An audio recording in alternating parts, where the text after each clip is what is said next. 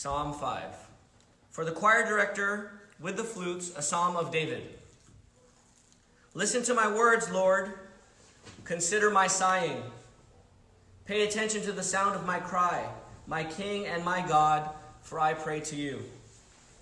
In the morning, Lord, you hear my voice. In the morning, I plead my case to you and watch expectantly. For you are not a God who delights in wickedness. Evil cannot dwell with you. The boastful cannot stand in your sight. You hate all evildoers. You destroy those who tell lies. The Lord abhors the violent and treacherous people. But I enter your house. By the abundance of your faithful love, I, I bow down toward your temple, your holy temple, in reverential awe of you. Lord, lead me in your righteousness because of my adversaries. Make your way straight before me. For there is nothing reliable in what they say. Destruction is within them. Their throat is an open grave. They flatter with their tongues. Punish them, God. Let them fall by their own schemes. Drive them out because of their many crimes, for they rebel against you. But let all who take refuge in you rejoice. Let them shout for joy forever. May you shelter them, and may those who love your name boast about you. For you, Lord, bless the righteous one. You surround him with favor like a shield. This is the word of the Lord. Thanks be to God. May the word of Christ dwell richly among us. Let's pray. Father God, with the sound not working or the microphone not working, you're still here. You're here with us in this room with the with my family. You're there with the brothers and sisters in Christ from Bethany Baptist Church in their homes, in quarantine, on self in self-distancing. Father, even though we're not together, you're with us. And for that we praise you. We thank you, Father, for other, other friends and family who are tuning in or watching. We ask, God, that you would speak powerfully to us. That your words, the, the eternal words of Psalm 5, your holy word, would be blessing us and changing us and transforming us by your Spirit's power. Show us Jesus. Show us ourselves. Every word that comes from your mouth is for our lives. And Lord, we confess, even as we dig into Psalm 5, that we are not persecuted as we ought. Perhaps because we're not as bold as we ought to be. So we pray that you would feed our souls still with his precious word from Psalm 5. Grow us in you. Give us faith and repentance, we pray. In Jesus' name, amen. Christians want to live courageously. You guys, if you're a Christian, for the two members here, you want to live courageously for Christ and for our neighbors. We don't want to be afraid of opposition. We don't want to be scared of persecution. We want to be faithful even if that means suffering for Jesus, don't we? I was wearing yesterday the, the shirt, which is the, the noon in Arabic, which is the N for Nazarene that ISIS was painting in northern Iraq uh, before ISIS got big. Uh, and they painted that on every Christian house and telling every Christian in their house and their workplaces, you either convert, pay fines, or leave. And 100,000 uh, Christians were displaced, according to one website. Because they follow Jesus. Because they identify with Jesus the Nazarene. More recently, March 26, 2020, uh, persecution.com puts out this prayer request in Nepal. Let me read, read you the story. After seeking treatment at home and abroad for a long-standing illness, Ishika was restored to health when a church shared the gospel with her and prayed for her. Grateful to God for her healing, she continued to attend the church and placed her faith in Jesus Christ. Eventually, however, the neighbors began to notice the change in Ashika, and they pressured her husband to make, uh, to make her stop following that foreign religion. Sadly, he responded to the pressure by drinking heavily. And last year, he left Ashika and told her that he would not be back until she returned to Hinduism. Ashika and her three children have not heard from him in more than six months. Because she can no longer afford school fees, Her children have, to, have had to leave school.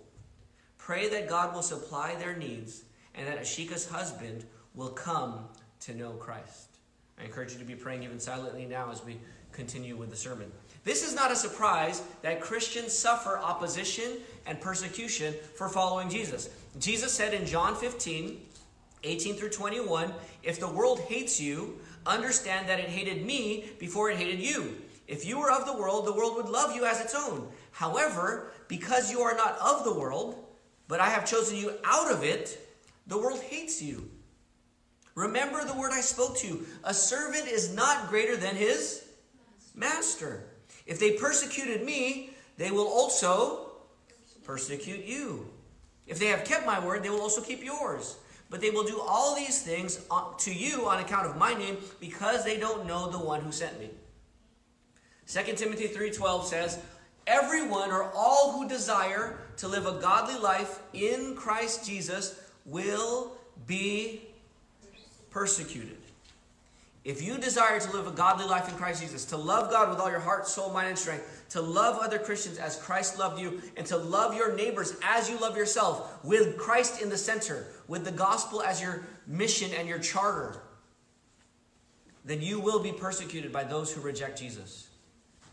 If you represent Jesus faithfully, those who oppose Jesus, those who are antagonistic towards Jesus, will be antagonistic towards you. So, where do we take our stress and our pain when persecution and opposition and difficulty comes? I mean, does God even see the opposition? Does he even care? Does he see the injustice? We don't have to be fearful or shrink back in shame. We don't have to merely grit our teeth and push through the persecution to kingdom opposition. No, like David in Psalm 5, we can look to God. Let me briefly tell you, let me briefly tell you the story of David from Psalm 5, and then from there, um, let's let's meditate on the psalm. Let's get the main goal. But let me tell you the story first. Now, we don't actually have a story for Psalm 5.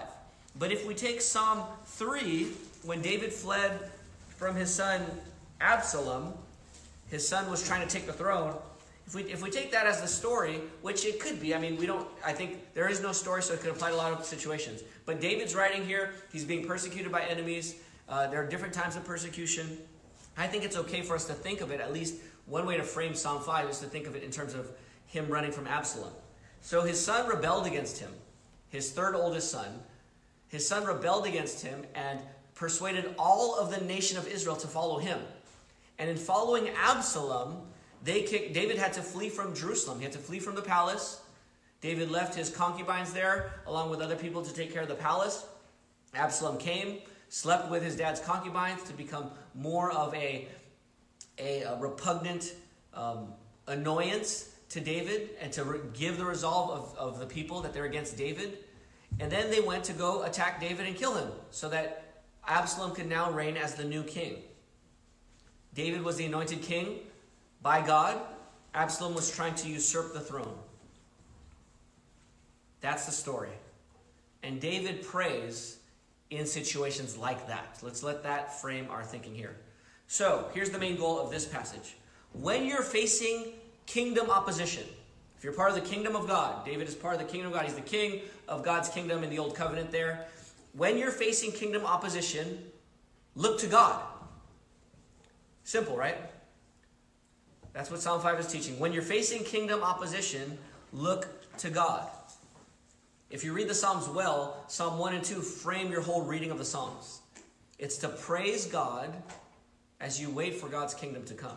It's to praise God by word, by focusing on the word, Psalm 1, meditating on the Torah, and by looking to the King, Messiah, Psalm 2, as you wait for the kingdom to come. That's kind of the, the, the, the gist of, of the Psalms, to praise and lament focusing on the word or the message and the Messiah, if you like, as you wait for the kingdom to come.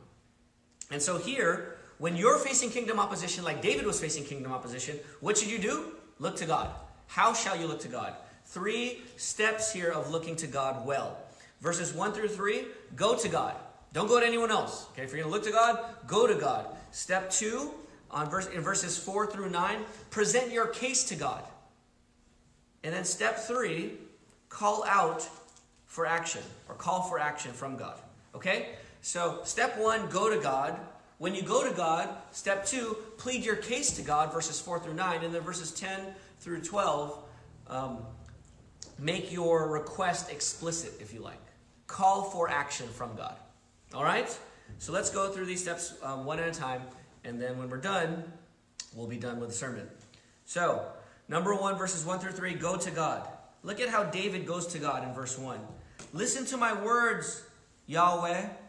Consider my sighing. Pay attention to the sound of my cry, my King and my God, for I pray to you. Notice here in verses 1 and 2 that um, David goes to God first by identifying who God is. Who is God? Is he Zeus? Is he Jupiter? Is he one of the many gods of Hinduism? Is he Allah, the Most High God who has no son? Who is God? Here, David identifies who God is. In verse 1, what does he say? Listen to my words. What's the name there? Yahweh.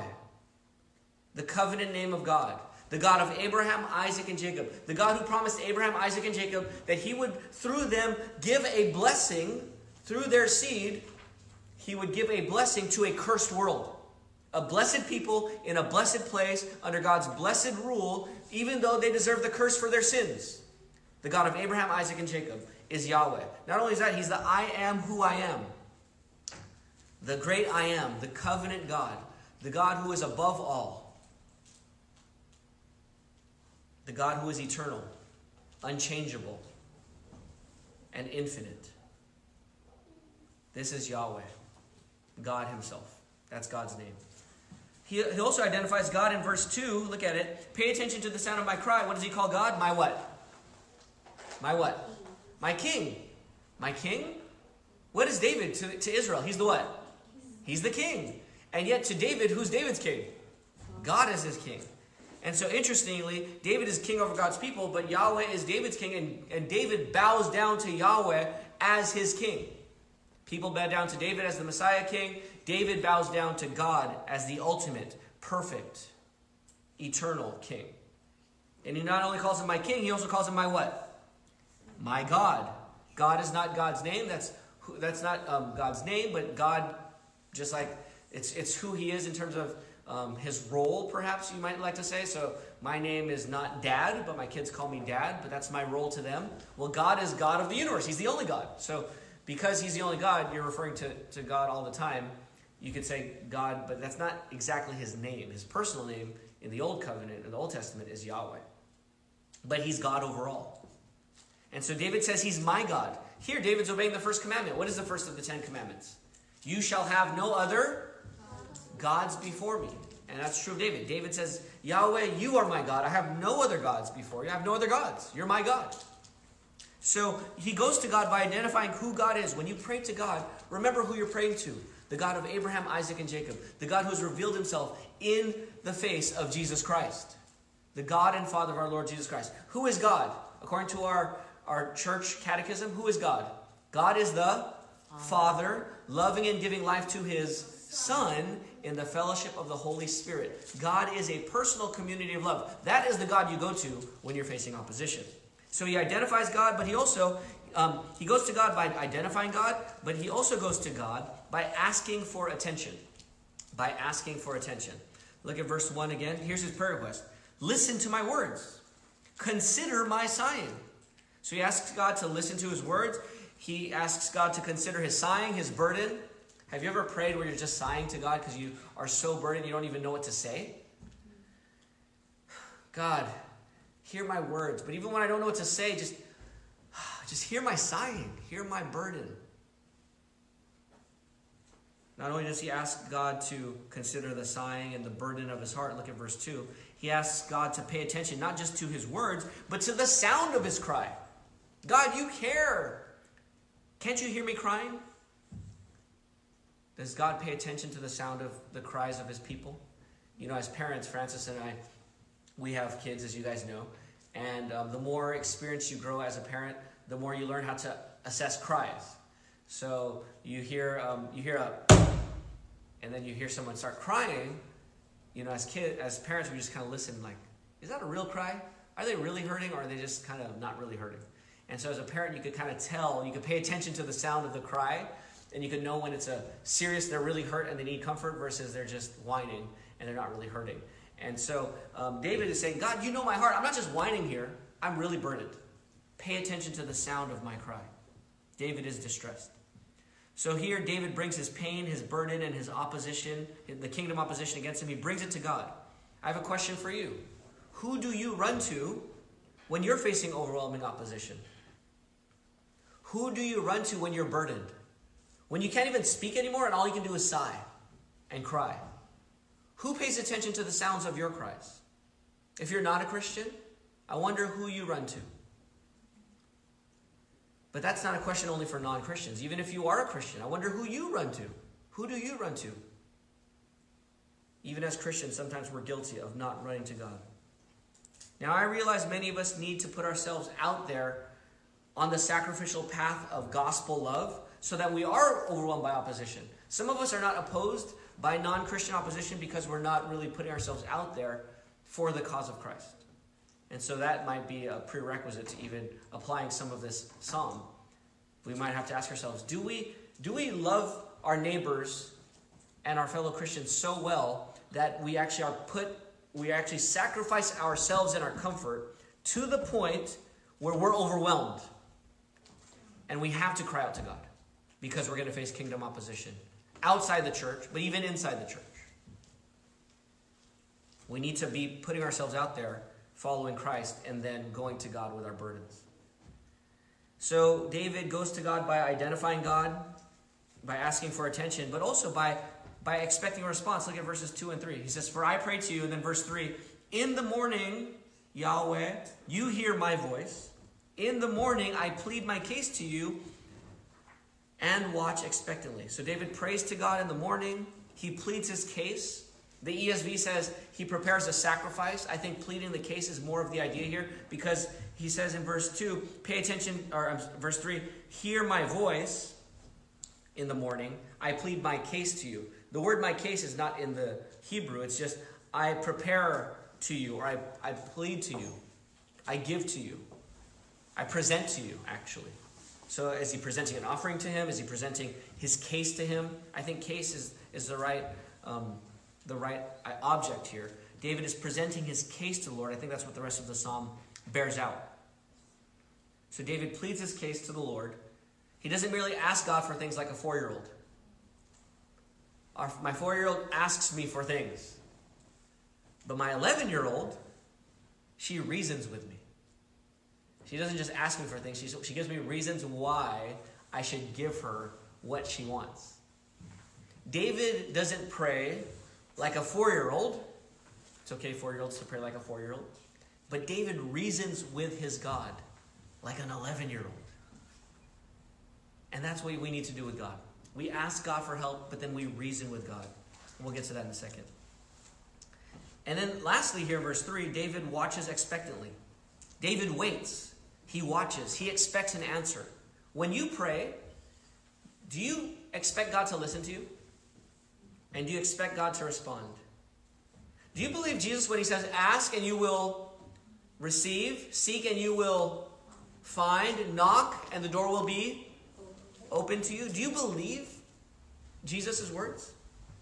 You may say that you believe it. I hope to believe it as well. We might say with our mouth that we believe that God hears our prayers and answers our prayers. David expects an answer here.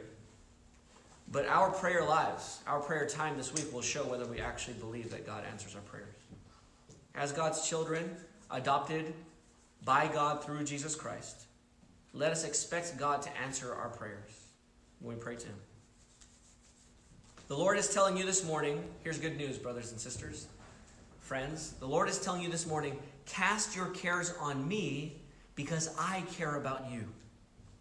Bring your anxieties to me. Bring your worries to me. Bring your concerns to me because I am concerned for you.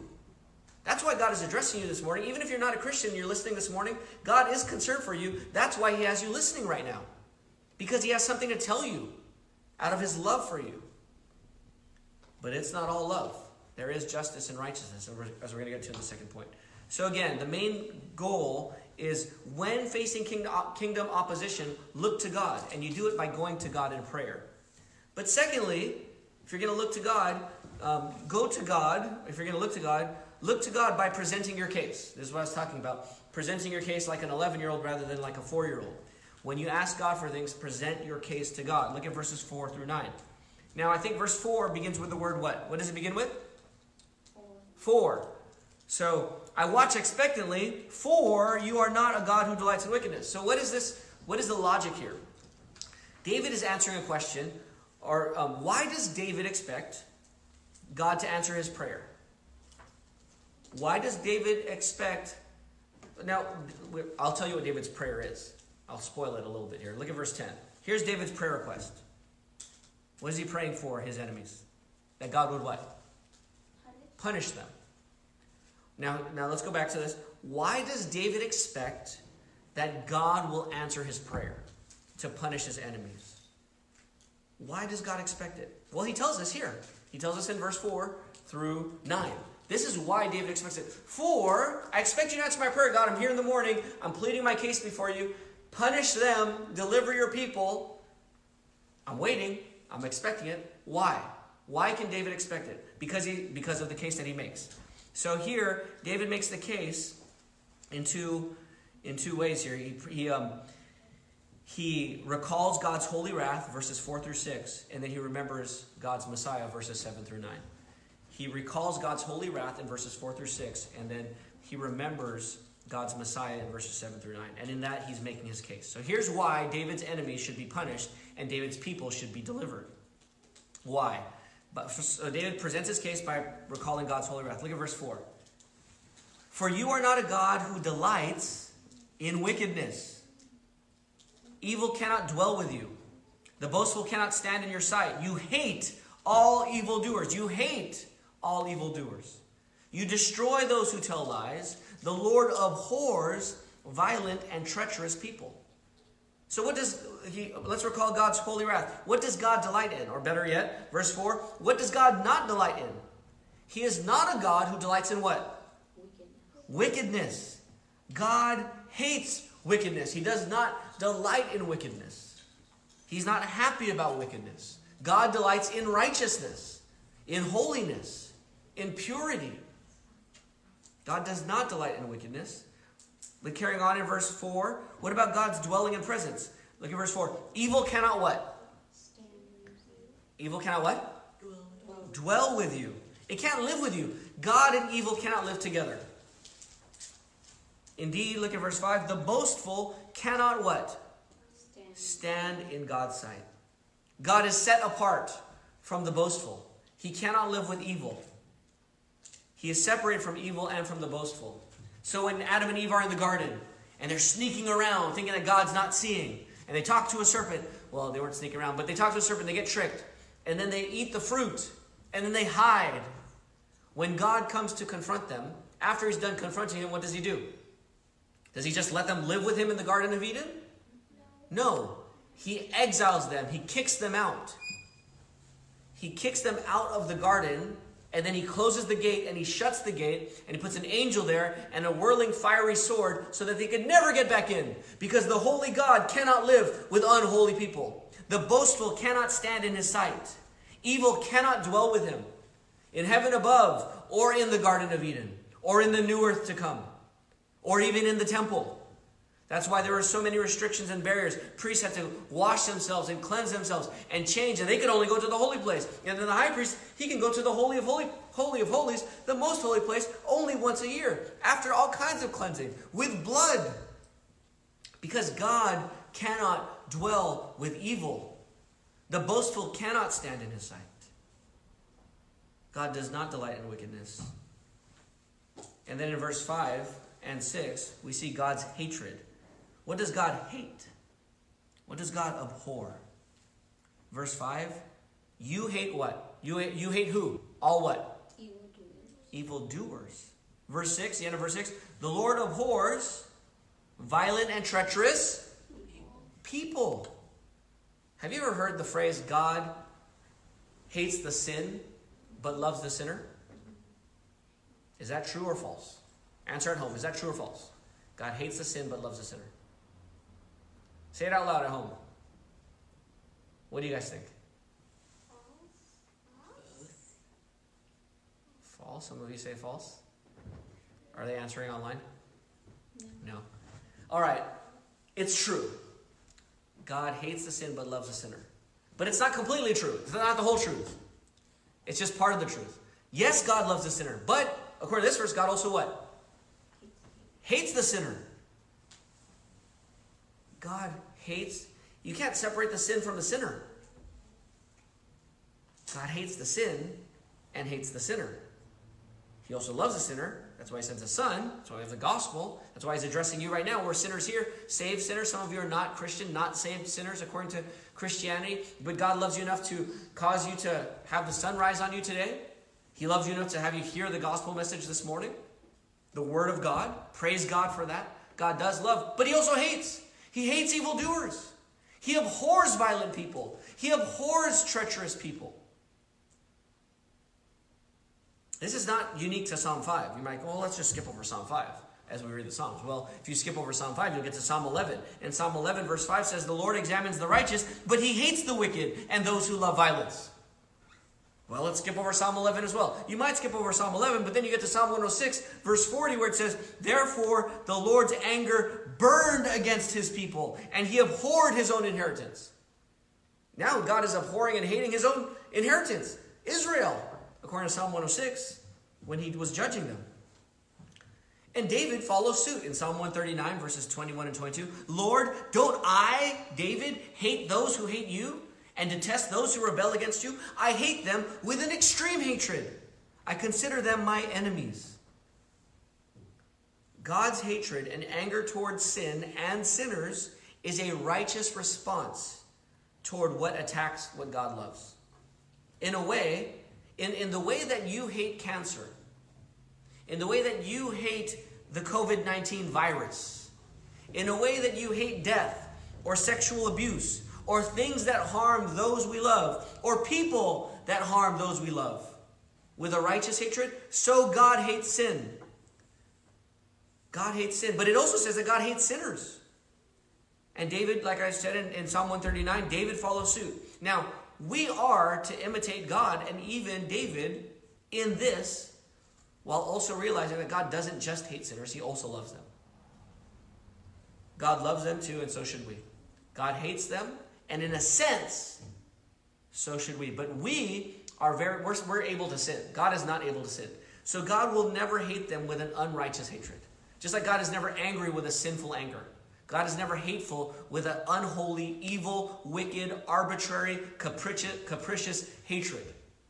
God's hatred is always righteous. It's always perfect. It's always perfectly proportionate and fair and according to the person and the situation. We are not like God. We are not perfectly God centered. We are not sinless yet. And so we need to be centering our, our hearts on God so that we love and express His holiness his love, and His righteousness in all the ways that God calls us to, given our unique opportunities and responsibilities. So we try to be angry. We actually have to be angry with sinful anger. Even here, we have to exercise holy hatred with, with holiness. But we have to be very careful because we can sin very easily. And so, though the main message of Christianity is not hate sinners and hate sin, that is in the Bible. We have to be very, very careful with it. But we, we can't skirt around these verses because they're in the Bible. And God, God means them to feed our souls with a holy love for God and a holy love for people, which includes also a holy hatred for sin, and in the end, a holy hatred for sinners. And I'm going to say in the end because that means in final judgment, especially. And we'll get to that when we get to verse 10. So don't just cut it out here, listen to the rest of my sermon, or else you might take me more out of context. All right. So you see God, you, you see God's um, delight, you see God's dwelling and presence, you see God's hatred, and then look at verse 6. You see God's decisive action in verse 6, the first part of verse 6. You destroy those who tell lies. God destroys those who tell lies. It says in Revelation 21 8 that liars, my grandma would always say, liars go to hell. Don't lie. Liars go to hell. And that's actually biblical. Revelation 21 8 talks about um, how the cowards, the sexually immoral, the, detest, the detestable, sorcerers, liars, those who tell lies, God will throw them in the lake of fire for all eternity. God is decisive, He destroys liars, those who tell lies. If you're not a Christian, I want you to know that God is not un- God is not uninvolved in your life. Just because you might not sense him, God is not indifferent. God cares. He does pay attention to you and everyone. And God is not indifferent to what you do in this world. He cares about righteousness. He cares about sin. He cares about justice. He cares about your sin.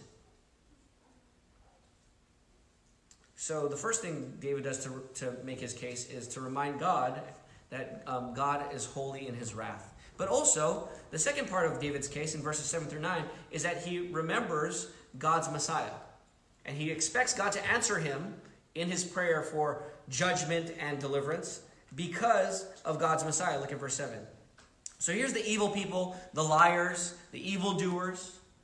But then David says in verse 7 But I, but I enter your house by the abundance of your faithful love. I bow down toward your holy temple in reverential awe of you. Lord, lead me in your righteousness because of my adversaries. So here, David is contrasting the wicked with himself. Now, if you know the story of Absalom and his rebellion, it's caused because David was not fully righteous. David actually sinned. He committed adultery and murder. He deserves he deserves judgment as well. But God had forgiven him. And so David David's not acting like he's not sinful. But he is contrasting the way he even lives with God in response to his sin versus the wicked. And how does David respond in verse 7? He has access to God. He says, I enter your house. David enters the dwelling and sight and presence of God. How? By the abundance of God's what? Faithful. Faithful love. So this is God's covenant love, his steadfast love, the ESV says. Or to use Sally Lloyd Jones again from the Jesus Storybook Bible, God's never stopping, never giving up, unbreakable, always and forever love. The love that God has for his people tied to his promise that he made to Abraham, Isaac, and Jacob. God's covenant love. God doesn't merely love, God is love. And God's love for his covenant people is, an eter- is eternal. And God's covenant love, God is love. Father, Son, and Spirit loving each other. God is love. And in this love for God, the Father's glory in His Son by the power of His Spirit, He has an eternal love for His people who would be united to Christ forever. And in this eternal love, God enacts this unbreakable covenant commitment centered on Jesus Christ. David looks forward to Jesus Christ here. Well, I mean, God's covenant love looks forward to Jesus Christ. But here David says, I enter your house, I enter God's presence because of God's covenant love. And then David also makes a difference. He's different from the wicked because he prays for righteous leading. Look at verses 8 and 9. Lord, lead me. I'm sorry, in verse 7, there's also the I bow down toward your holy temple in reverential awe of you. So David is praying towards the tabernacle at the time. Verse 8, Lord, lead me, Yahweh, lead me in your righteousness because of my adversaries. So here, David is praying for a righteous leadership. David knows he can sin. He's sinned in the past. He's going to sin in the future. But here he's saying, while he's under the pressure of the enemies, Lord, lead me in righteousness because my adversaries are tempting me or pressuring me toward unrighteousness. Maybe David's tempted to have an unrighteous response towards the pressure and opposition of those who oppose him, towards Absalom. I mean, if your son rebels against you and tries to take your kingdom, and all of your people, Israel, turns against you, you might be sinfully, sinfully reactive, right? Bitter, resentful, not for God's glory, but for your own personal gain, and you, will be self centered in your response. David is certainly um, fallible and able to fall into sin. So he says, Lord, lead me in your righteousness. If you're stuck in your sin, if you feel like you're stubborn in your heart towards sin right now, or if you feel like if you're stumbling in your sin, God is telling you to pray to Him. Pray, pray for God to lead you in righteousness, the way David prays here. God, lead me in your righteousness because of my adversaries. Make your way straight before me. Pray to God. Pray that God would lead you in righteousness. Start your turn. Start your turn out of your stubbornness and your being stuck in your sin. Start your turn back to God with a humble and true asking of God to lead you and to change you. Do you ever feel like you can't change? Like you're stuck in your sin? And like it's just too strong and it's too much? It is too strong for us. But the first thing we can do, and maybe the most important baby step we can do, is ask God for help. God, lead me. God, change me. God, the way in front of me seems so crooked and hard. I don't even know how to move forward. Make the way straight for me. Help me, Lord. Change me. Now he prays for a straight path for himself. Why? Why does he pray for this righteous, straight path? Verse 9. Why? Why does he, why does he have to pray for a straight path when his adversaries are tempting him the other way? For there is nothing reliable in what they say. There's nothing true in what they say. Destruction is within them. I can't go to them because I can't trust what they say. Now, it says destruction is within them. Their throat is a, is, is a what? Is an open grave. They flatter with their tongues. Here's what the enemies do they flatter, they speak lies, they say things to butter you up. But like the mouth is an open grave, so if you're thinking about a six, you know, I, don't know, um, all their burials, well, actually, they had more like buildings for their burials. But for us, it'd be like a grave that's, you know, dug and then six feet deep. Whether it's a, a building with, with, a, with um, a door that they cover, or whether it's a grave. The opening of the, of the grave is their mouth. So you, the top of the ground that's cut six feet deep, that's the mouth. And what's down inside that grave? Death. So these people, mm-hmm. their mouth is a grave. What's coming out of their mouths? Death. And what if you and so they flatter with their tongues, but inside them is death. Or to go back to verse 9, destruction is within them. They walk around spewing death with what they say. And so David says, I can't rely on them, God. I need you to lead me. Their path is wicked and sinful and unreliable, and it leads to death. Now, David is not saying he's righteous on his own accord. You have to read the Psalms with the other Psalms. We're reading Psalm 5 with Psalm 3 in the background with Absalom. If you read Psalm 6, don't turn there now, but we'll, read, we'll do Psalm 6 in two weeks. David is repentant and desperate. Lord willing, we'll do it in two weeks. David is repenting for his sin there, even as he's praying against his enemies. In Psalm 7, David says, God, deliver me, not because of me, but because of you. I need your grace. I need you to deliver me. So David is not putting himself above the wicked here. Christians are sinners. Old covenant saints are sinners. And David is going to make his case now for his imprecator. David, so David makes his case. God, I'm about to ask that you punish them Hear my prayer. I'm pleading with you. Deliver my people and judge these people. Why? Because you're holy and you're righteous, and because I am your Messiah. I am a faithful follower of you that leans on you looks to your temple and asks for your help. They're not asking for your help, they're boastful. Church member, Christian, what do we learn from this? If you're going to plead your case with God, you need to know who God is. You need to know his attributes. So one of our catechism questions says, What is God? And the answer is God is a spirit, triune, infinite, eternal, and unchangeable. In what?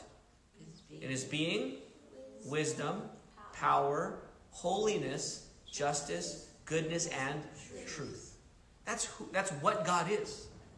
God is, all of that is what God is. Those are not parts of God. That's all, God is all that. And all of that is what God is.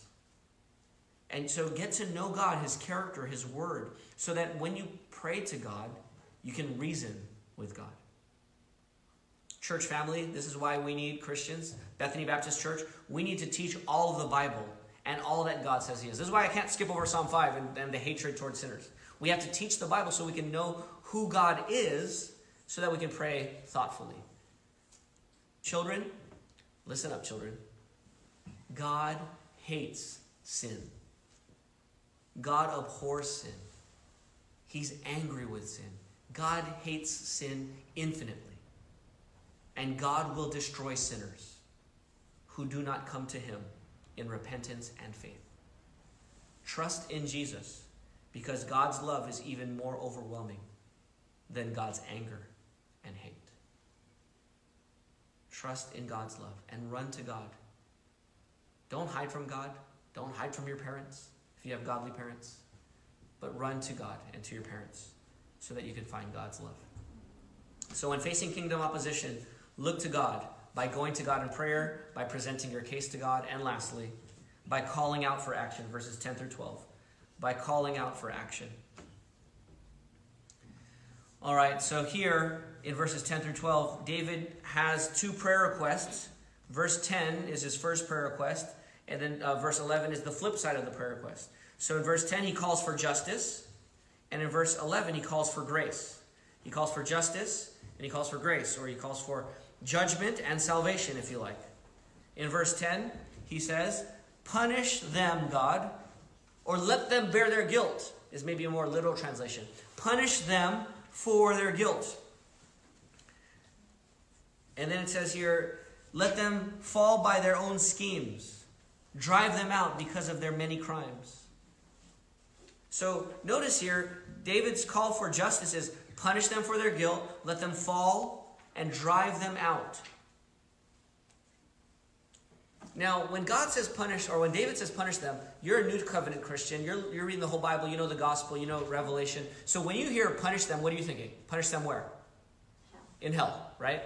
In the lake of fire for all eternity. And that's true in the Bible. But David is not primarily thinking that. That's a good application of, of Psalm 5, but don't go there first. David is saying, Absalom, Ahithophel, my advisor, all these traitors have betrayed me. God, punish them. Stop them from rebelling against me. Let them fall by their own schemes. Drive them out. May they be defeated, and may my kingdom be restored. Now we know that that, that punishment there, God judging them the way he might judge the Philistines, that means let them lose the battle, maybe even die in the battle. But if you take that old covenant reality and you, you press that punishment for sin all the way up biblical theology, it has to go ultimately to eternal damnation. But David is praying for their punishment, a call for justice. They have betrayed me, and therefore they have betrayed the Messiah, so God punish them. Let them fall by their own schemes. And then David gives two more reasons why, why he's praying for this, right?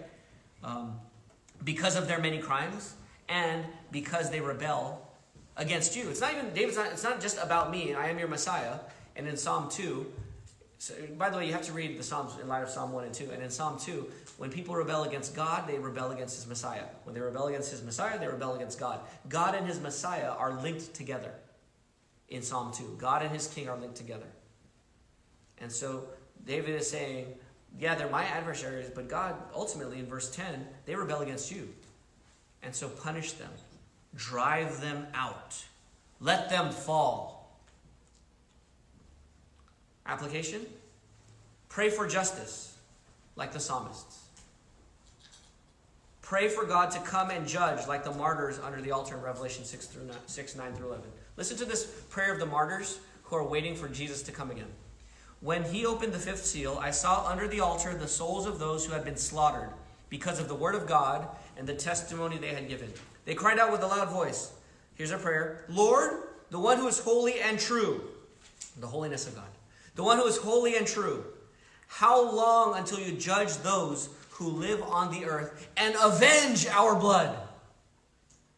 How long until you avenge our blood, Lord? Verse 11 says So they were each given a white robe, and they were told to rest a little while longer, until the number would be completed of their fellow servants and of their brothers and sisters who were going to be killed just as they had been for the kingdom. But notice, this prayer is a prayer for the church for Christians.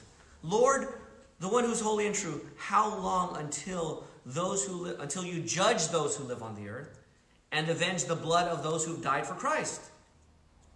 That should be our prayer. Pray, Lord, Lord, come. Come and judge. Come and end this. Come and avenge the injustices against your people, because that's ultimately an attack on you. At the same time, when you pray for judgment, we are evangelists, right? We have a great commission to love our neighbors and the nations with the gospel, to disciple them. So at the same time, pray for their salvation. Pray for the salvation of persecutors and enemies and those who are hostile to the gospel. Pray for them that they would turn from Jesus to uh, turn from sin, sorry, to Jesus the way the apostle Paul did. Remember Saul, Paul of Tarsus? He hated the church out of his love for God. He wanted to kill Christians and jail them and persecute them and shut them up from saying that Jesus is the Messiah. He wanted them to shut up. And then Jesus confronted him. And this persecutor, you might say, God, judge Saul. Then Christians might pray prayers like this, right? And then God turned Saul. So pray for their salvation. So pray the imprecatory psalms. Here's how you pray for punishment. Pray for their punishment with an if. God save them. But if they will not repent and trust in you, punish them. Let your justice stand for all eternity. So there's a call for justice, but then there's a call for grace for God's people in verses 11 and 12. Look at verses 11 and 12. David prays for joy, he prays for shelter, and he prays for boasting.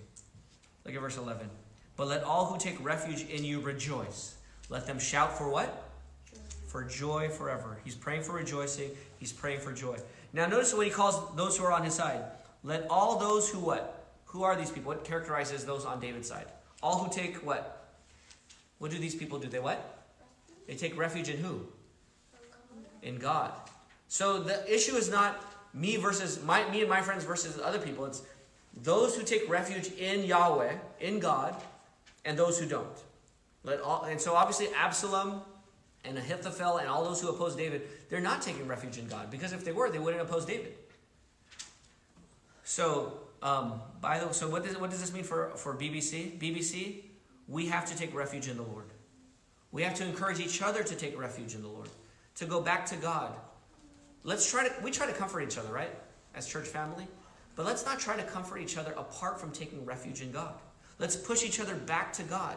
We want to bear each other's burdens, but let's not pretend to be God. Let's point them back to God. And he asked God here to grant them rejoicing forever. Let them shout for joy forever. This is an eternal and eschatological prayer request and hope. God, I don't want you just to bless the church family now. I don't want you to just bless the Christians now. I want you to bless them forever. Let them shout for joy, not just today during the COVID 19 crisis, but for all eternity. May they shout for joy forever. And I love the idea of shouting for joy. Because you can be like, Yay, Jesus. Yay, God. Yay, kingdom.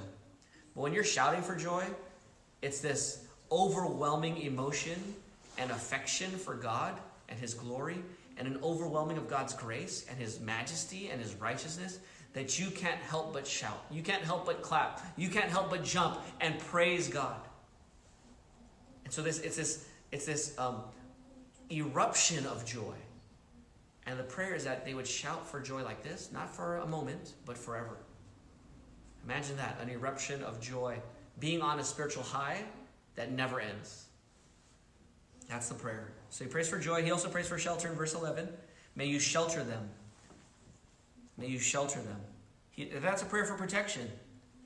Certainly current protection for David, but even eternal protection as we take this in light of the whole Bible. So Revelation 7, listen to these, this, these uh, sweet words from Revelation 7, 15 through 17. For this reason, they are before the throne of God, and they serve him day and night in his temple. The one seated on the throne will shelter them. They will no longer hunger. Here's a shelter. They will no longer hunger. They will no longer thirst. The sun will no longer strike them, nor will any scorching heat. For the Lamb who is at the center of the throne will shepherd them. He will guide them to the springs of the waters of life, and God will wipe away every tear from their eyes. God, shelter your people. Shelter those who take refuge in you. And then the last prayer request here in verse 11 is for boasting. Let those who love your name boast about you. That's when you're so proud of God, you're so um, you're so encouraged by God, you're so delighted in God that you can't help but brag to other people about God. That's a great prayer request that we would boast about how good, how good is God during the COVID 19 crisis? How good is God in sickness? How good is God in death? How good is God in grieving? How good is God when you sin? How good is God with your church? How good is God in your, your relationships with your neighbors? How good is God to give you a passion for the nations and for missions? How good is God in your life? Is He overwhelmingly good that you just can't help but boast about Him?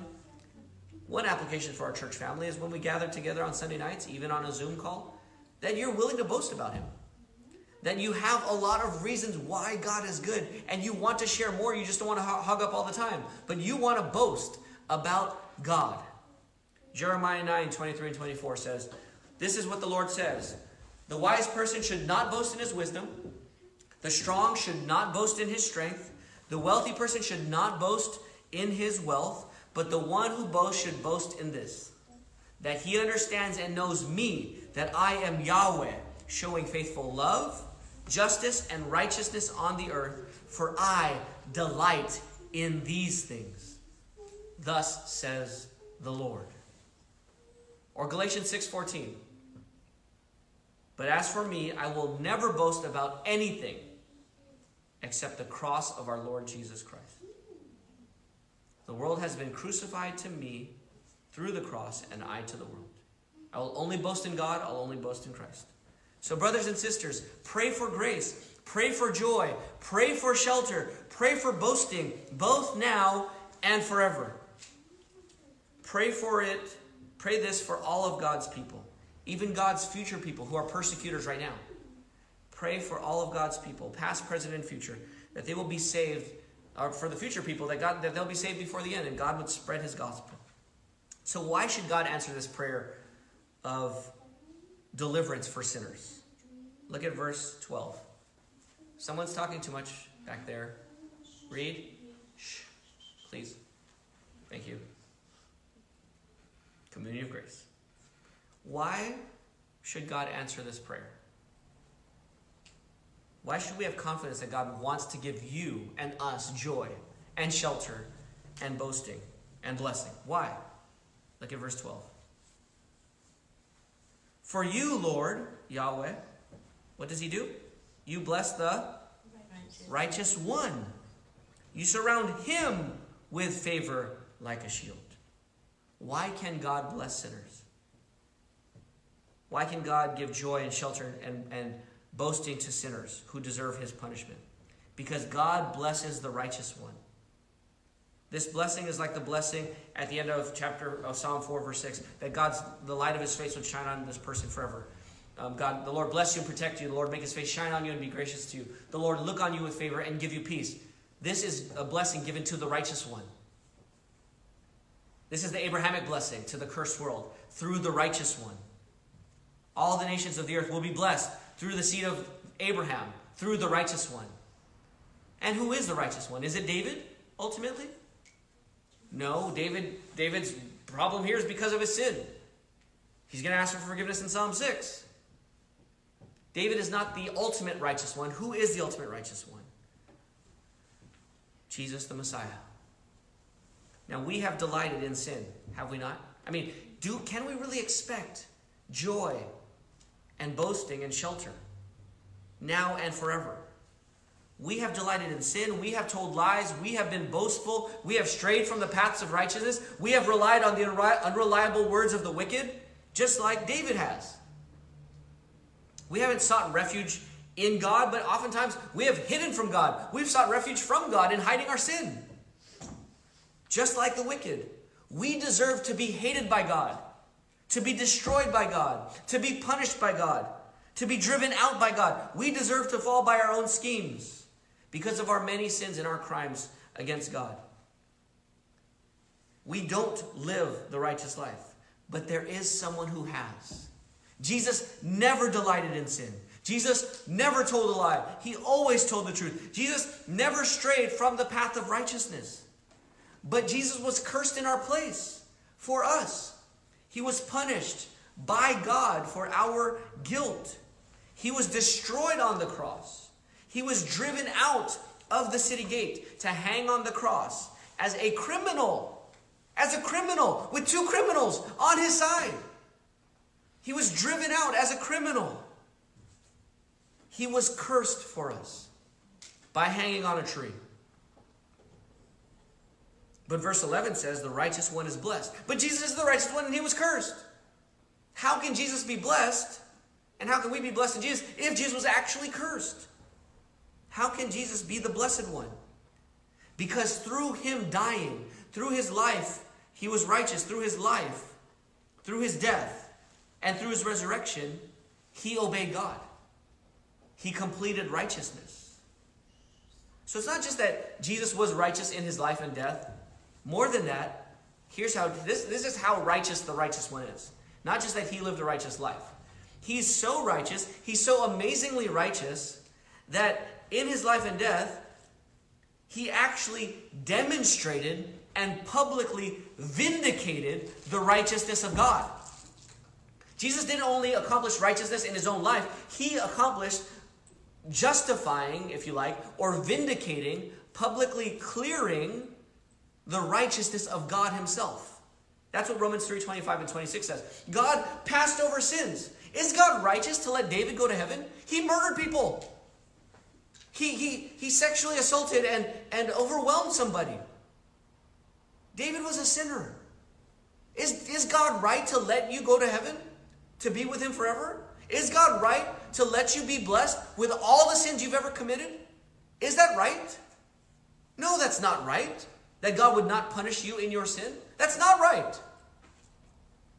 But the righteous one, by dying in your place for your sins, he clears God's righteousness. God was always righteous, but, but we didn't know how he would be righteous. How can he let David go on? Jesus' righteousness is so righteous that it publicly vindicates God's righteousness for forgiving wicked, evil sinners, unrighteous, ungodly people like you and like me. That's the righteousness of Christ. And that's why we can be blessed. Jesus was blessed by obeying God perfectly and by vindicating the righteousness of God on the cross.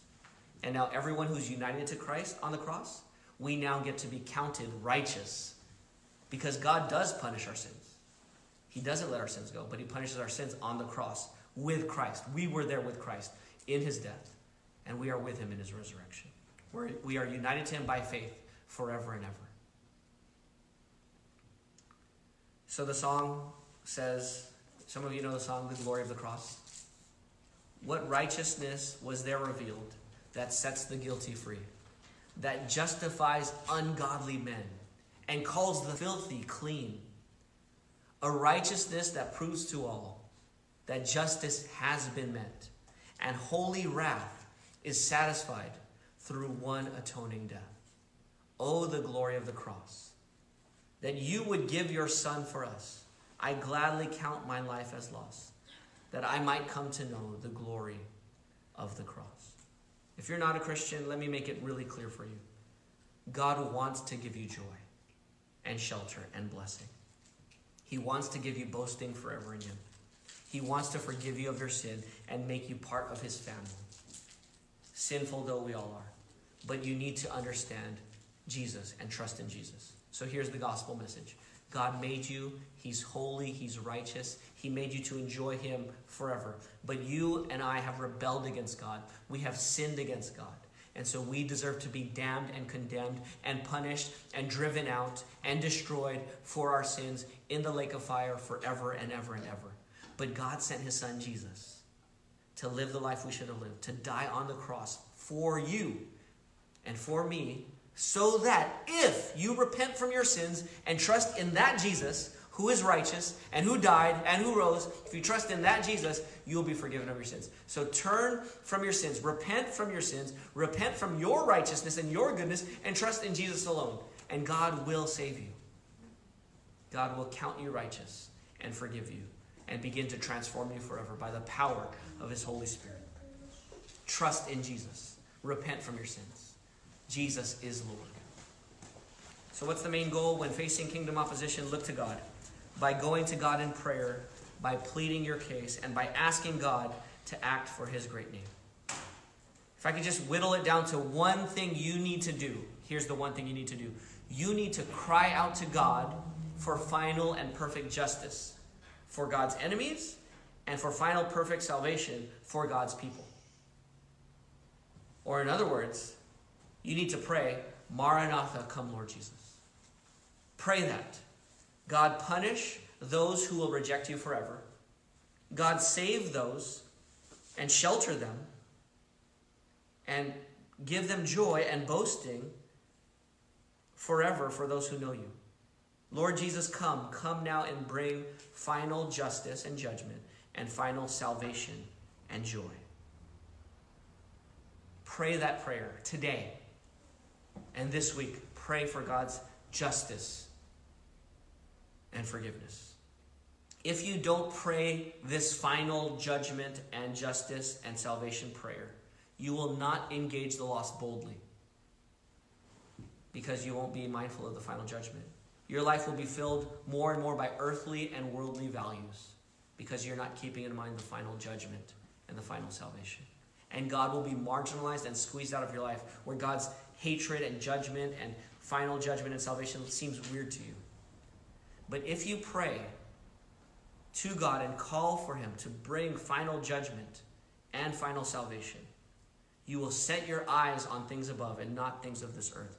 You will live for eternity and not just for the present moment. You will engage your neighbors and your church family with God as a driving passion of your life.